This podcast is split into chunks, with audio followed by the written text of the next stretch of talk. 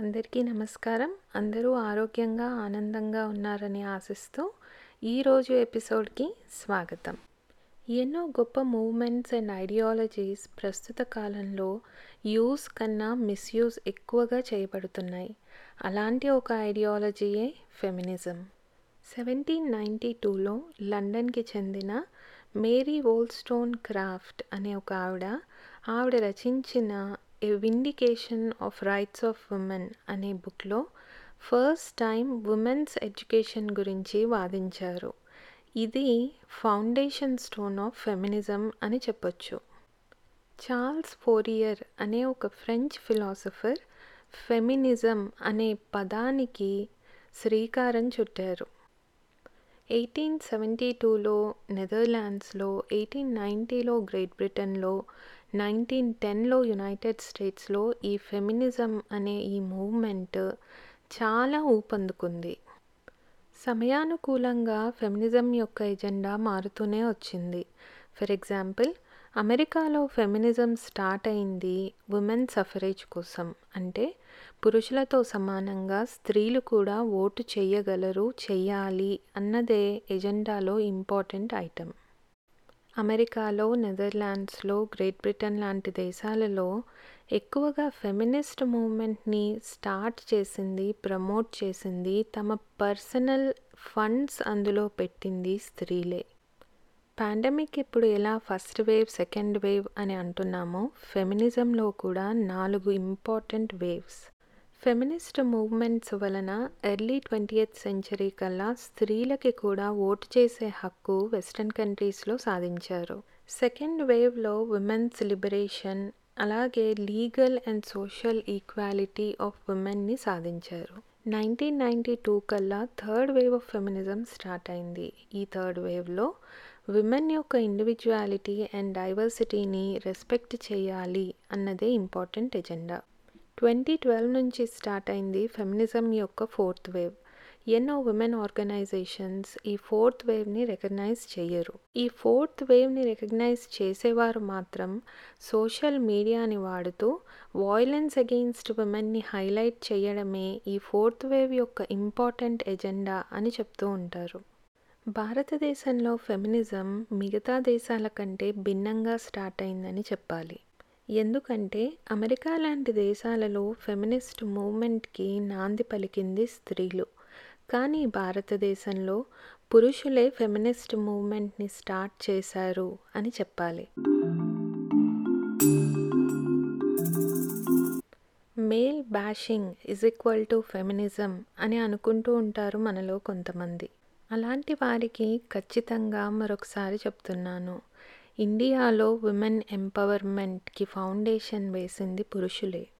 ప్రపంచంలో ఎన్నో దేశాలు అందున భారతదేశం ఒక గొప్ప దేశం.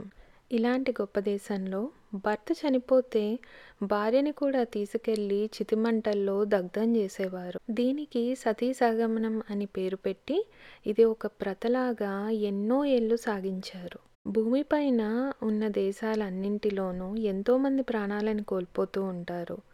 అలా యుద్ధం వలన కావచ్చు రోగాల వలన కావచ్చు యాక్సిడెంట్స్ వలన కావచ్చు ఎపిడెమిక్ పాండమిక్ లాంటి రీజన్స్ వలన కావచ్చు. భర్త చనిపోతే భార్యని కూడా తీసుకెళ్ళి చితిమంటల్లో కాల్చేయాలన్న ప్రత భారతదేశంలోనే ఉందేమో మరి. ఈ ప్రత వెనకాల ఉన్న రీజన్స్ ఏంటో నాకు సరిగా తెలీదు. కాకపోతే ఒక మనిషిని ఇంత అమానుషంగా చంపేసేయాలా? అది సొసైటీలో ఉన్న వారందరూ దీనిని అప్రూవ్ చేశారు అని వింటుంటేనే వెన్నున వణుకు పుట్టుకొస్తూ ఉంటుంది నాకు. ఆ కాలంలో స్త్రీలు దీన్ని వ్యతిరేకించారో లేదో నాకు తెలియదు కానీ ఖచ్చితంగా దీనిలో మార్పు వచ్చింది మాత్రం పురుషుల వలనే. ఒకసారి ఆలోచించి చూడండి మహాభారతంలో కుంతీదేవి కూడా భర్తని కోల్పోయింది. కానీ ఎవరూ కూడా ఆమెను తీసుకెళ్ళి తన భర్తతో పాటు తగలపెట్టలేదు. సతీ సహగమనం అనే ఈ ప్రతని ఎవరు స్టార్ట్ చేశారో ఎందుకు స్టార్ట్ చేశారో సరిగా తెలియదు కానీ రాజా రామ్మోహన్ రాయ్ లాంటి కొంతమంది పురుషుల వలనే ఈ యొక్క ప్రతకి భారతదేశం స్వస్తి చెప్పగలిగింది. రాజా రామ్మోహన్ రాయ్ గారు బ్రహ్మ సమాజాన్ని స్థాపించారు. దానితో పాటు చైల్డ్ మ్యారేజెస్‌కి అగెయిన్స్ట్గాను క్యాస్ట్ సిస్టమ్‌కి అగెయిన్స్ట్గా కూడా ఆయన పోరాడేవారు. Royal asiatic society and royal geographic సొసైటీలోని member అయిన మానిక్‌జీ భారతదేశంలో ముంబై నగరంలో ఫస్ట్ ఆల్ గర్ల్స్ స్కూల్‌ని స్థాపించారు. జాతి, కులమత భేదాలు లేకుండా ఈ స్కూల్‌లో ఏ స్త్రీకైనా విద్య లభ్యం. ఈ రోజుకి ఈ school very much functioning in Mumbai. Jyotirao Govindrao Phule garu కూడా విమెన్ ఎడ్యుకేషన్ కోసం ఎంతో కృషి చేశారు.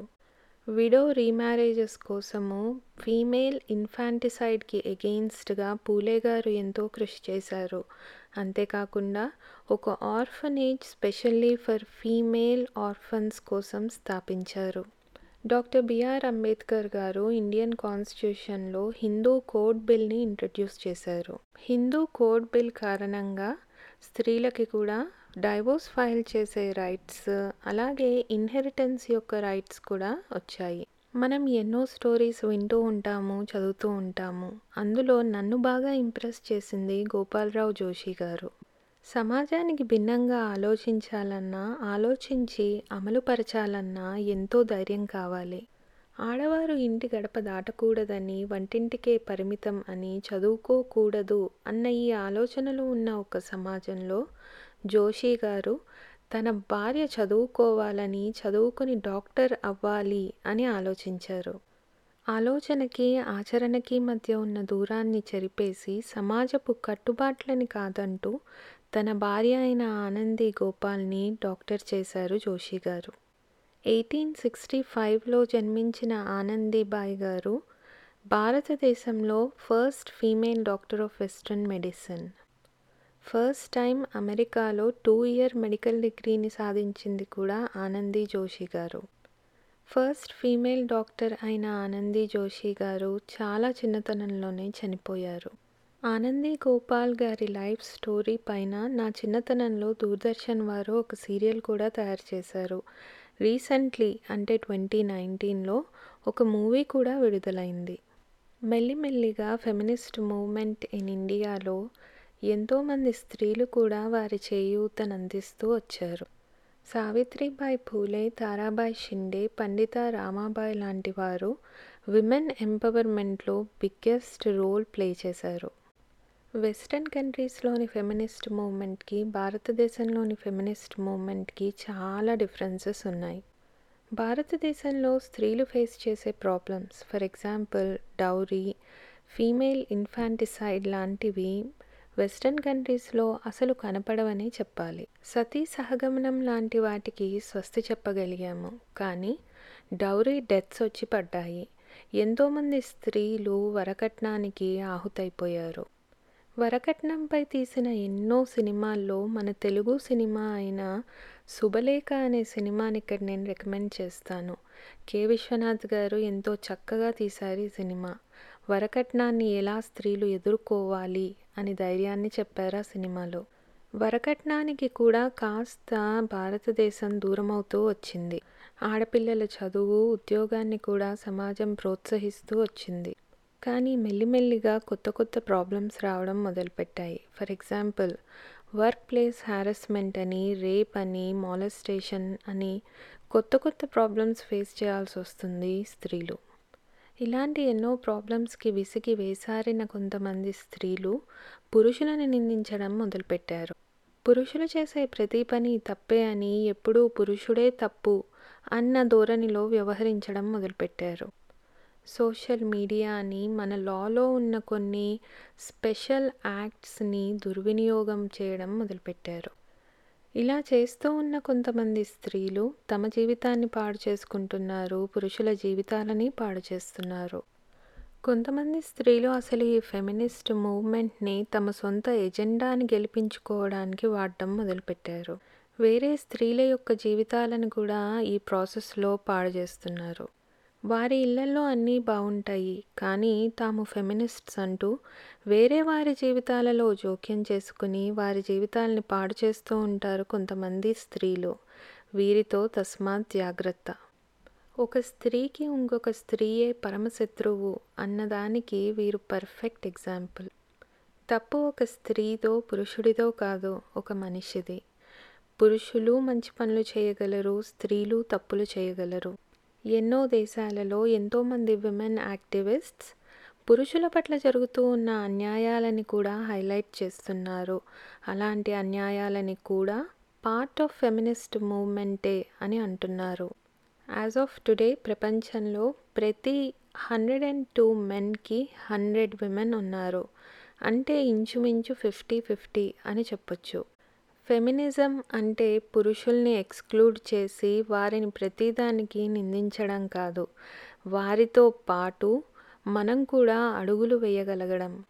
పురుషుడికి అవసరం వచ్చినప్పుడు స్త్రీ ఖచ్చితంగా చేయూతనందించాలి స్త్రీ పట్ల ఏదైనా అన్యాయం జరిగితే పురుషుడు ఖచ్చితంగా స్పందించాలి.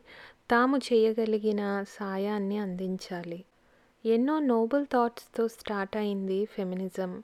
All over the world spread అయింది. ఫెమినిజం అనే మూవ్మెంట్ని ఫెమినిస్ట్ అనే ట్యాగ్ని పురుషుల పట్ల ద్వేషాన్ని క్రియేట్ చేయడానికి వాడకండి. మీ చుట్టూ ఎవరికైనా ఏదైనా ఇంజస్టిస్ జరిగితే స్పందించండి. మీరు చేయగలిగిన సాయం చేయండి. స్త్రీ పురుషుల భేదం లేకుండా. అదే ఫెమినిజం అదే హ్యూమనిజం.